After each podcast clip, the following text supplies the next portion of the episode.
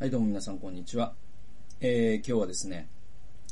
えー、一人ビブリオバトルということで、超反知性主義、えー、こちらをお送りしたいと思います。えー、著者は小田島隆さん、えー、2015年日経 BP 社から出ています。えっと、まあ、あの、反知性主義シリーズということで、リチャード・ホフスタッターのね、えー、アメリカの反知性主義から始まり、森本杏里さんの反知性主義、そして小田島隆さん。この人が、だから森本杏里さんの高校、中高、小中高かなんかの同級生の小田島隆さん、コラムニストの本でございます。で、森本杏里さんとの対談本です、ちなみに。で、森本杏里さんって名前が杏里なんですけど、あの、普通に、あのお、じさんですからね。あの、言っとかないと、女性をイメージしてる人も多いかもしれませんので。えー、森本杏里さん。えー、ICU の教授で。という方です。えー、そういうですね、本ですね。で、えー、っと、まあ、その反知性主義を僕はね、ずっと、えー、言ってきてるんだけど、なまあ僕にとってはすごい大きなテーマで、で、やっぱり僕はまあキリスト教のね、えー、中で働いていて、で、特にその福音主義と言われる僕が所属しているグループというのは反知性主義傾向があすごく強いです。他の宗派に比べて、カトリックに比べても、ね、えっと、いわゆる、あの、WCC という、えー、ね、主流派教会ね、えー、日記とか、そういうところに比べても、まあ、反知性主義的傾向すごく強いです。えー、だけど僕は反知性主義的傾向が教科の中に、えー、広がるのはあ良くないことだと思ってます。はい。で、えー、っと、なんだろうな、だから、もう難しいことわかんないけどさ、俺はもうイエス様だけ信じていく、いくから。俺はもうバカだからさ、学もないけどさ、イエス様だけ信じていくから、いや、いいっしょっていうやつ。で、それは、あの、ご自分がそれをおっしゃるのは全然いいんですよ。で、あなたが本を読むのは嫌いなのはもう構わない。もうそれは別に全然 そうそういう権利は誰にでもありますから。だけど、それは人に勧めることでは絶対ない。はい。わかります？あの、あなたが野菜が嫌いで食べないのはいいんだけど、他の人にも野菜を食べないことを勧めるのはやめてくれっていうことは僕は言いたい。はい。これはだって、あんまり健康に良くないから、野菜食べないのは。ね。で、本を読まないのも実は精神的な健康に良くないと思います。そして信仰にも良くないと僕は思います。基本的に。えー、で、だから、その、もう何も知らない。聖書以外俺何も知らないからさっていうのは、その、ちょっと、恥ずかしそうにね、言う、言うならわかるんだけど、あの、誇ることではない、絶対。あの、どうだみたいな感じで言うことではない。うん。し、他の人に進めてはいけない。だけれども、やっぱり日本の福音主義の教会ではそういう人が結構、えー、まあね、リーダーとか牧師の中にもそういう反知性主義、本を読まないことを自慢したり、人にも本を読まないことを勧めたりとかするっていうのは本当に良くないことだと思いますので、えー、それはやっぱり医者が、なんだろうな、その、野菜を食べないことを推奨したりとか、運動しないことを推奨したりするに僕は等しい、えーことだと思います。だから僕ははっきりと本は読みましょうと言いますし、本を読まないように進めるというキリスト者の指導者は僕は間違っているとはっきり言いたいと思います。はい。で、えっとね、で、じゃあ、反知性主義ですよ。そのね、キリスト教の福音主義にもすごく蔓延している。まあ、な、なんだったら、福音主義が原点であるところの、その反知性主義というものが社会全体をも蝕んでいるというのが今の、僕は現状把握なんですね。で、それをやっぱり、えー、そういう問題意識を共有しているのが森本杏里さんであり、えー、小田島隆さんであり、アメリカで言うと、リチャード・ホフスタッターなわけなんですけれども、で、またあの、佐藤正さんもやっぱり反知性主義というものに、えー、この数年すごくですね、やっぱ警戒心を見せていますね。で、うんと、えー、なぜそ、その反知性主義がバッコすると良くないかというと、やっぱり社会が壊れるからなんですね。で、端的に言うと。うん。で、えー、まあいろんな角度から言えるんですけれども、そうですね、この、本、ちょっとね、まああの、ちょっとつまみ食い的にではあるんですけれども、この本でね、えー、小田島さんが書いていることを紹介しながら、また反知性主義という角度から、あこの社会で何が起きているのか、そして、えー、どのように社会をね、壊しているのかというようなことをちょっと皆さんとね、考えていけたら嬉しいなと思います。で、えー、っと、127ページ。でね、あの、小田島隆さんってですね、すごく、うなんだろうな、こう、やっぱりこう、権力とかですね、その今の政権とか、そういったものと距離を取りつつ、それをこう批評的にですね、で、またその、それをなんだか、あの、安倍政治許さないみたいなデモをするというタイプではなくて、そういうタイプというよりは、ちょっとまあ、あの、えー、皮肉るというかですね、チクッと皮肉るみたいな形でそれを相対化して、ちょっとみ、えー、みんなの目を覚まさせるみたいなね、えー、そういうコラムニスト的な素晴らしい僕は視点を持った人だとずっと思ってるんだけど、で、まあやっぱりですね、その、この数年の僕、まあ他のね、日本すごいのディストピアっていう本でも紹介しましたけれども、この10年ぐらいですね、この日本の、なんていうか、この、いわゆる格好付きの愛国ですね。愛国というものの、おなんていうのかな、イデオロギー化がすごく進んで、で、じゃあ僕は誰、何かっていうと僕は愛国者ですよ。ね。で、愛国者だからこそ、今のこの日本万歳傾向ってやばいんじゃないのと思ってるんです。そういう理論になるんですよ。わかります？だから自分の、なんていうのかな、学校でね、自分が、な、な、例えば、そうですね、なんだろう。自分がなんとか、えー、高校、ね、えー、例えばどう、そうですね、僕の地元で言うと、豊橋、豊橋南高校、そんなのないですけど、豊橋南高校にね、僕がね、えー、の生徒だとしますよ。で、そしたら、その、なんかだんだんこの数年おかしくなってきてて、なんか豊橋南高校の生徒は、なんか同じ髪型をして、もう、校門の前で豊橋南高校万歳と言ってから日々投稿している。えー、そして豊橋北高校の悪口を言うことがその豊橋北高あ南高校ではすごくすごくいいこととされ、えー、そして豊橋北高校を褒めようものなら倍、倍国土と言われ、非、非国民、非学生だと言われ、えー、折感を受ける。みたいな状態になったら僕は、豊橋南高校を愛するがゆえにその傾向に反対すると思うんですよ。で、僕が愛国者なんだけど、この愛国ムーブメントを批判してるってそういうことで、な、やっぱ日本が僕は好きだから、ダサい国にはなってほしくないんですね、端的にね。で、やっぱりこう、他の国を褒めたら、それは売国度だとかって言ってる国って一番僕ダサいと思うから、だから僕はこれは言いたい。で、小田島隆さんもやっぱりその同じ感覚、同じセンスを持った人で、あのね、127ページ。もし本当に日本人が日本をより強く愛する方向に変化しつつあるのだとしたら、それは望ましい変化だ。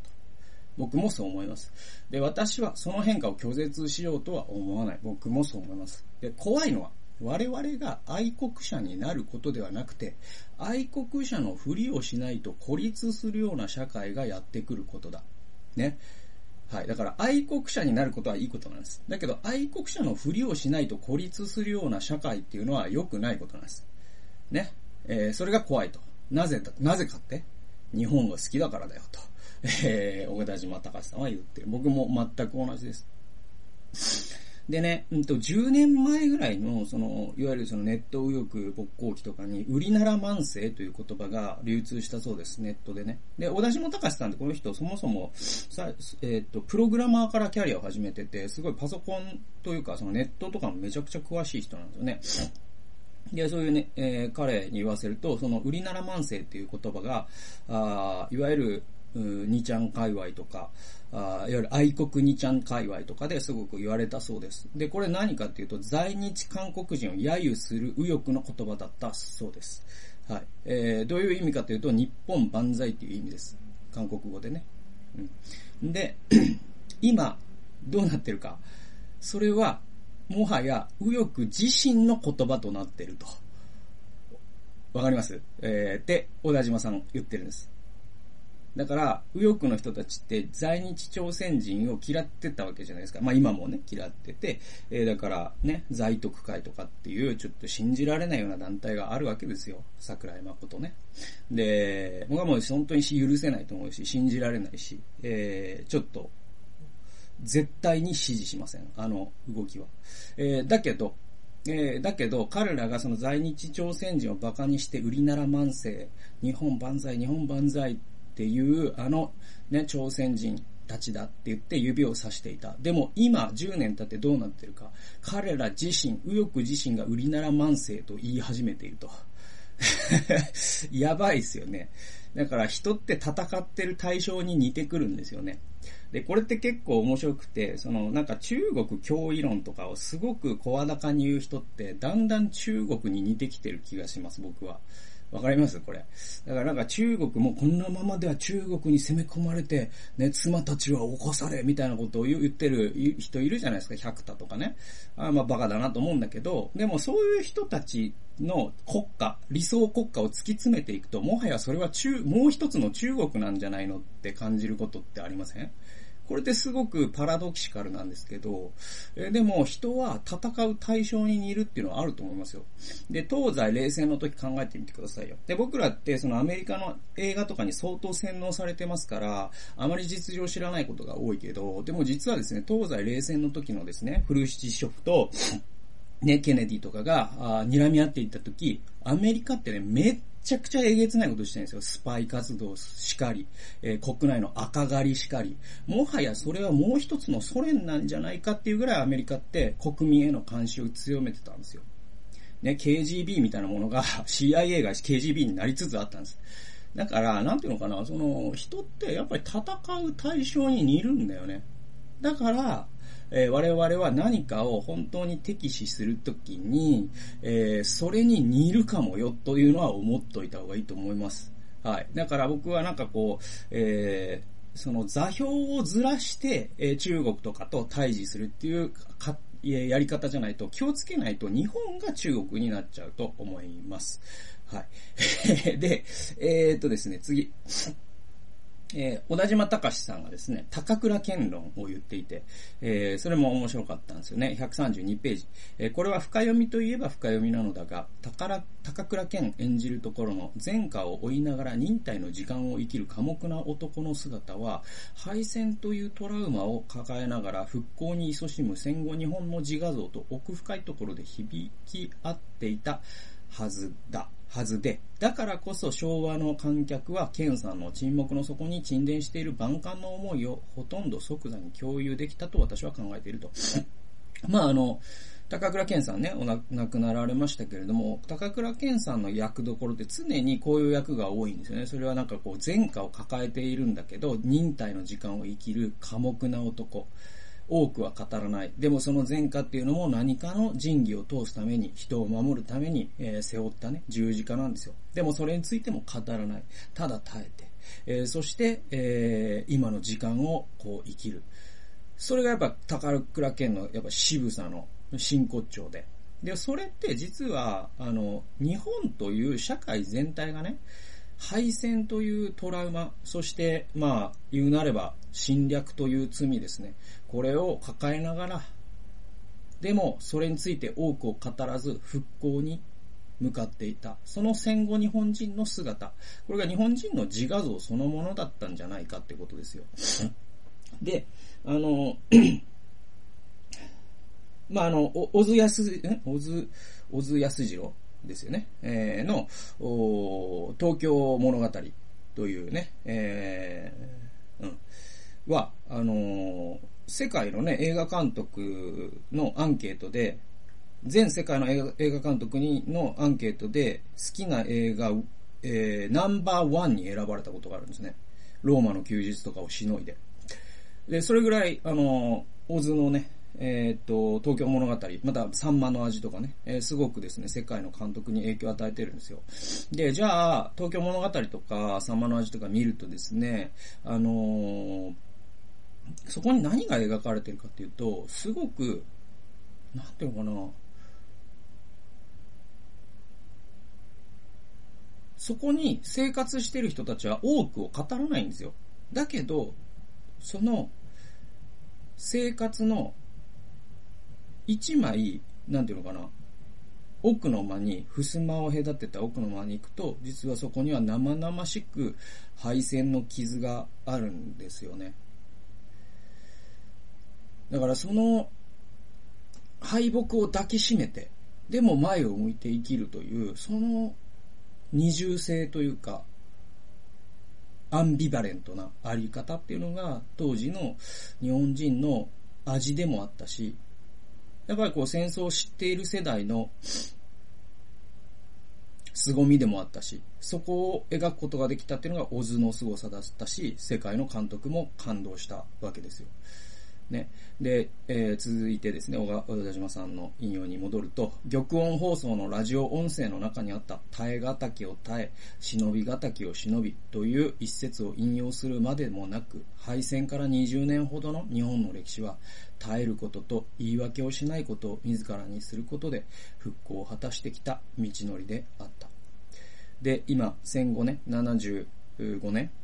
えー、経ちましたね。はい、75年が経ちました。で、えー、どうなっているか。えー、やっぱりですね、もう、その敗戦ということを覚えていない世代が、あ多くなってきました。で、僕だって、えー、じゃあ敗戦を本当に生で知っている世代は僕のおじいちゃんですから。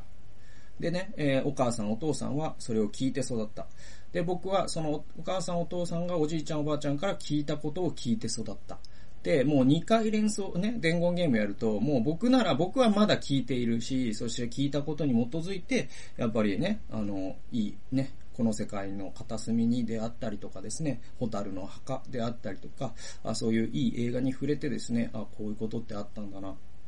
えー、そして、本当に日本って複雑な歴史の中に、上にね、立ってて、で、その中には、えー、過去の世代の傷ということがあり、犠牲ということがあり、万感の思いでここに立っているっていうことになるんだけど、もうそういう歴史性みたいなのがもう薄らっちゃってる人も僕の世代、そしてもっと若い世代になるともっとそうだと思いますね。で、日本がアメリカと戦争してたということを知らないね、高校生とかも現れてるらしいですから、あそうなってくるともう、なんだか歴史というものがなくなっていく。そうすると二重性っていうのがなくなるんですね。で、人間って二重性がなくなるとすごく薄っぺらくなってですね、思考が短絡化するんですよ。で、それが、まあ今のその日本のね、反知性主義的なものを来賛する傾向と僕は、実は無関係ではないと思っています。次です。で、あの、まあ、日本の反知性主義っていう時に、すごく大事な動きがありまして、それは第二次安倍政権の時にですね、えー、まあ、文科省が、あいわばその文系の学部っていうのは、あまあ、コストの無駄だからそこをカットして、もっとですね、えー、役に立つことをさせていこう。若者に即戦力になるような技術を、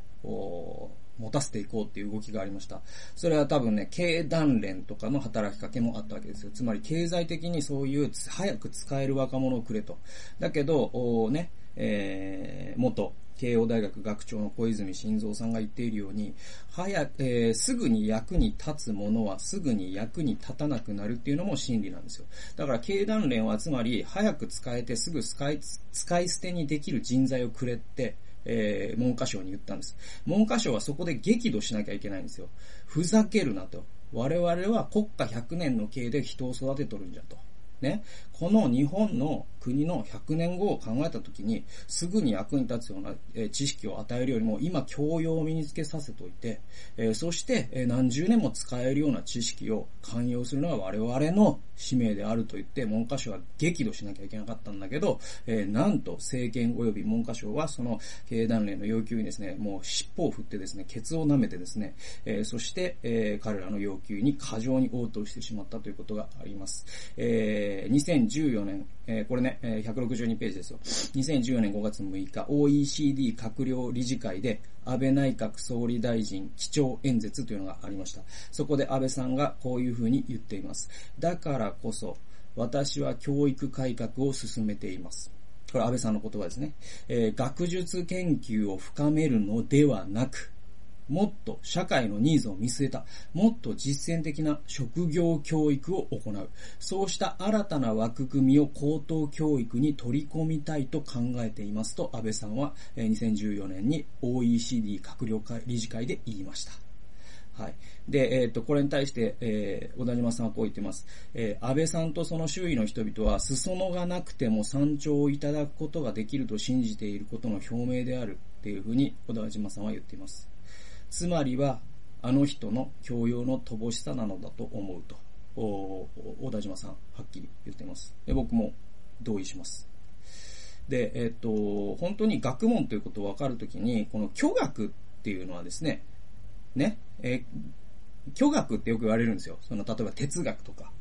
ね、えー、まあ、神学とか、そうですね、文学とか、何も生み出してないじゃないか、ね、いわゆる理論物理学とかね、数学とかね、言われるんですよ。だけど、実は実学ってコンピュータサイエンスであれですね、えー、バイオテクノロジーであれ、実は実学って全て巨学の上に成り立ってるんです。これ科学を知ってる人なら誰でも知ってることです。でね、アインシュタインの相対性理論、これ言ってみたら巨学なんですよ。時間と空間はあ相対的なもので光の速度だけが一定である。これを知ったところでどうなるのってアインシュタイン自身も思ってました。今どうなってるか。あの相対性理論があるから我々は GPS を使っています。つまり皆さんのスマホで Google マップが使えるのは相対性理論のおかげなんです。ね。えー、このように実は巨学の上に実学って立ってるから、巨学をしっかりしておかないと実学って高さが高くいけないです。巨学の裾野を広げとかないと実学の高さは出ないんですよ。ね。だから数学、物理学、哲学、神学、これ絶対やっとかなきゃいけないんです。でもその予算をね、文系の学部があんまりね、なんだとかって言って政府が予算を削るわけじゃないですか。で、これって多分日本の学問の自殺になると僕は思います。そして、ひいては日本の自殺になると思います。国力が衰退するということですね、端的に言って。って僕は思っています。で、えっとね、まあよく言われる、言うじゃないですか。日本人はね、すごくアジアでもね、有数のノーベル賞をいっぱいもらっててって、あれって何かっていうと、結構理系が多いですよね。物理学、科学が多いじゃないですか。生物学とかね。で、あれって、実は80年代とか90年代バブルの時代にね、お金があったんですよ、政府に。その時に、えー、予算をつぎ込んで物理学とかですね、えー、そういう、うまあ、巨額とか言われる、今言われるようなものにも含めて予算を政府がちゃんとつけたんです。その時に育った人材とか研究が今ノーベル賞という形で評価されてる30年後に。じゃあ、それ以降、2000年代以降ですね、小泉政権以降の政府の動きを見ると、文科省でどんどんどんどん予算を削られてます。で、僕の知り合いにも大学の現場で働いてる人いますけど、もうこれは無理だぞと。竹槍で原爆に立ち向かえと言われているもんだと。だから予算はどんどん削るんだけど、ノーベル賞は取れと政府は言うんですよ。だけどこれは竹槍で B29 を落とせと言われてるようなもんで、それは土台無理なんで、ちょっともうこれは持たないよと。で、学問の世界って、僕現場で働いてる人、僕の知り合いにもいます。で、だから、あまりにも政府というものが学問というものの本質を分かっていないし、政府の内部に学問というものを知っている人がいないんでしょうね。つまり、反知性主義化してるわけです。政府全体が、ね。で、これはすごく悠々しき事態で。ね。えー、だから、あの、国力の衰退にもつながるから。で、ああいうね、えー、右派の人、安倍応援団の人は結構すぐ人のことを売国度とか言うけれども、彼がやっていることの方が僕は売国だと思いますよ。国力を衰退させようとしてるんですから。って僕は思いますけれど、皆さんいかが思うでしょうか。はい、えー、でね、まあね、あのー、そうですね、どっから行くかな。えー、っと、まあ、最後にしましょう。これね、森本杏里さん、あの、さえっ、ー、と、後半、最後の章が森本杏里さんとの対談なんですよ。で、それまでは小田島さんの著作で、っていう構造になってて、で、最後のね、森本杏里さんと小田島隆さんが、あのー、東日本大震災について、語ったという対話が、僕はすごく良かったんですよ。うん。で、えー、ちなみに森本杏里さんは、クリスチャンなんですね。で、えー、小田島さんはキリスト教徒ではないんです。えー、だけど、なんだろう、この二人の対話っていうのが、すごく僕は教えられたし、えー、なんだろうな、心にグッときたんで、皆さんにそのまま紹介したいと思います。えー、小田島さんがこう言うんですね。299から300ページ。えー、あの頃、自分の中で震災をどう解釈するか、つまりどう説明するか、だよね。それでも、ああんするかだよね。えー、それでもがいてきた。別のことを書きたい。だけどそれ以外の主題が見つからなくて困った。何を書いても震災のことになってしまう。すごく嫌なんだけれど、吐き出す。つまり説明しないと苦しくて仕方がなかった。意味がないと分かっていた。これってまあ、彼、大田島さんは書くことを仕事にしてるから、ね、その2011年の震災の時って、あらゆる表現者が悩んだと思うんですよね。震災以外のことを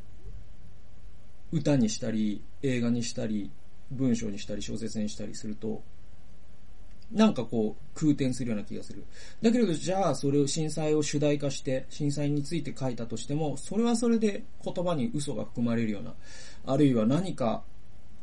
意味がないような、何か無力なような、そんな気持ちを全員が味わっていた時期でもあると思うんです。で、森本杏里さんこう言うんですね。ICU、まあ、国際キリスト教大学ですね。ICU ではあの時、大きな祈りの集団ができていた。できていたんですって。僕も知りませんでした。つまり学生たちが自分たちで組織して、えー、キリスト教のね、祈りを捧げてたんですって、ICU ではね。で、別にキリスト教徒だけが集まっていたわけではなくて、はい、そうなんですね。別にキリスト教徒だけが集まっていたわけじゃなくて、誰もが何かしらの対象に何かしらの方法で祈りたいと思っていた。だからこのキリスト教徒以外も含むような、そういう学生を巻き込んだですね、祈りの集会というのが ICU ではあの頃あったんです。僕これで初めて知りました。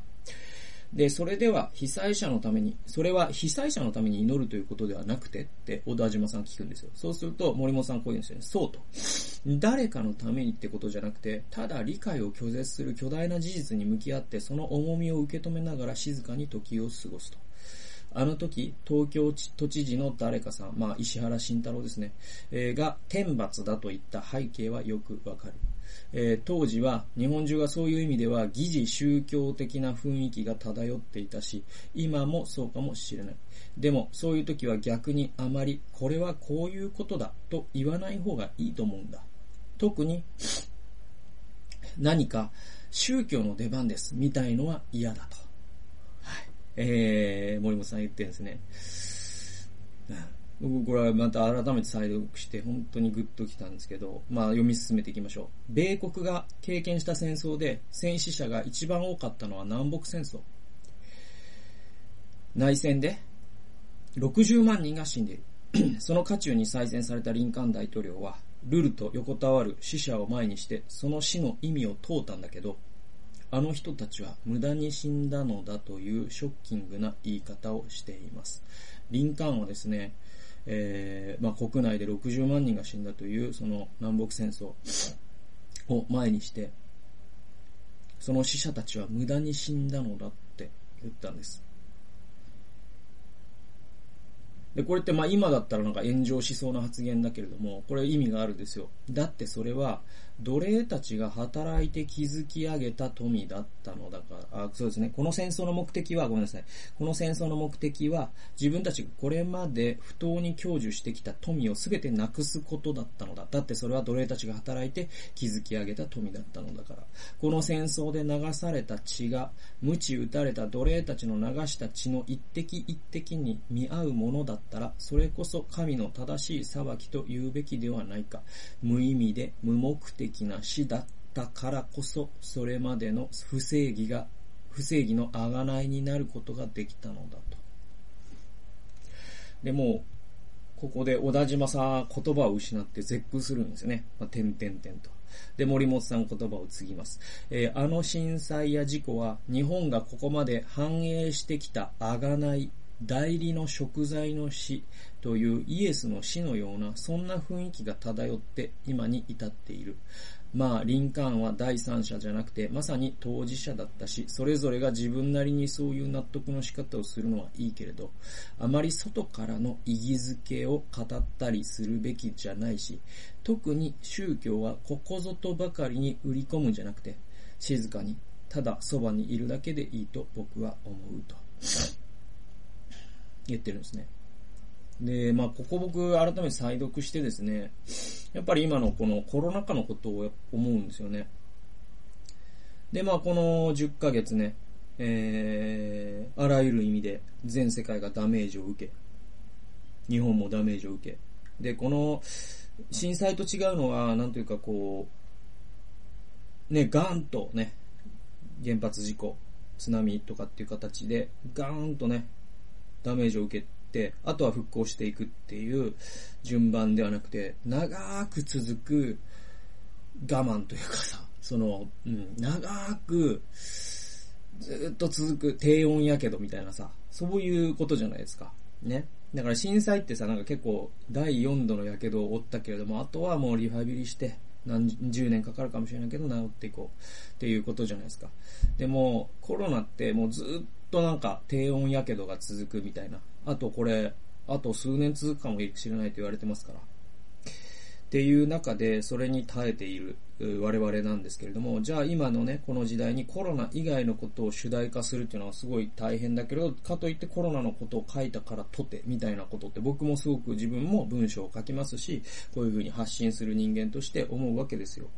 で、その時にこの森本さんの言葉ってすごい深いなと思うんですね。で、こういう時に僕はやっぱり宗教の出番だ、キリスト教の出番だ、みたいなことを言ってもいいんだけど別に。僕はやっぱりここを読んで改めて自戒しなきゃいけないな。自粛、自粛くなんだろう、こう、うんと、慎まなきゃいけないなというか、うん。宗教の出番だとか、キリスト教の出番だとか、簡単に言うものではないなと思いました。で、また、その、これはコロナっていうのはこういう意味だとか、そういうことも言えるものではないなと思いました。で、じゃあ僕らにできることはただ祈ることで、で、それはコロナが収束しますようにということももちろんあるかもしれない。だけれども、それ以上に、我々が祈るというのは、ただ、その重みを受け止めながら静かに時を過ごすと。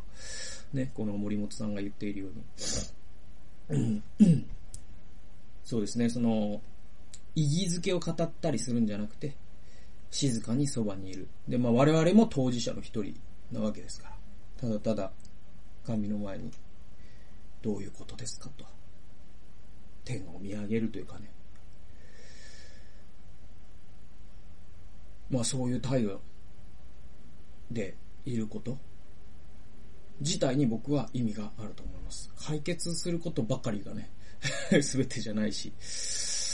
で、意味を与えることだけもすべてでもないし、ただこれを受け止めていく。で、もちろん、あの、そういうね、医療の現場で働いてる方、ワクチンを開発していらっしゃる方、そういう方々にね、本当に、のために祈るべきだし、で、医療関係者の方がね、本当にまたこの第3波でものすごく大変な思いをしていると僕は最近、ね、えー、お医者さんの友達から聞きました。で、やっぱり政府が医療関係者というものをすごく大事にするというよりも、本当に経済に舵を切っているっていうことの中で、彼らの中に見捨てられたという感覚があるというふうに聞きました。うん。やっぱりですね、この状況の中で我々、ただただ祈る。ただただその重みを受け止めると。そういったことなのかなと思いました。で、まあこれ反知性主義っていう内容を超えてきとるんですけど、でもまあまあ、あの、日本、日本がじゃあ反知性主義化するってどういうことなの？まあこれも、これもね、あの、掘り始めるとキリがないんですよ。マイルドヤンキー論とかいろいろありますから。だけどまあまあ、今日はこの辺にしといて。あともう一冊だけ、もしかしたらちょっと町山智博さんの映画の本がちょっと反知性主義っていうテーマで結構面白いんで、次に紹介するかもしれません。ということで、えー、反知性主義シリーズ第4回になるんでしょうか。えー、今日は小田島隆さんの反知性、ん？超反知性主義をご紹介いたしました。最後まで聞いてくださってありがとうございました。それではまた次回の動画及び音源でお会いしましょう。さよなら。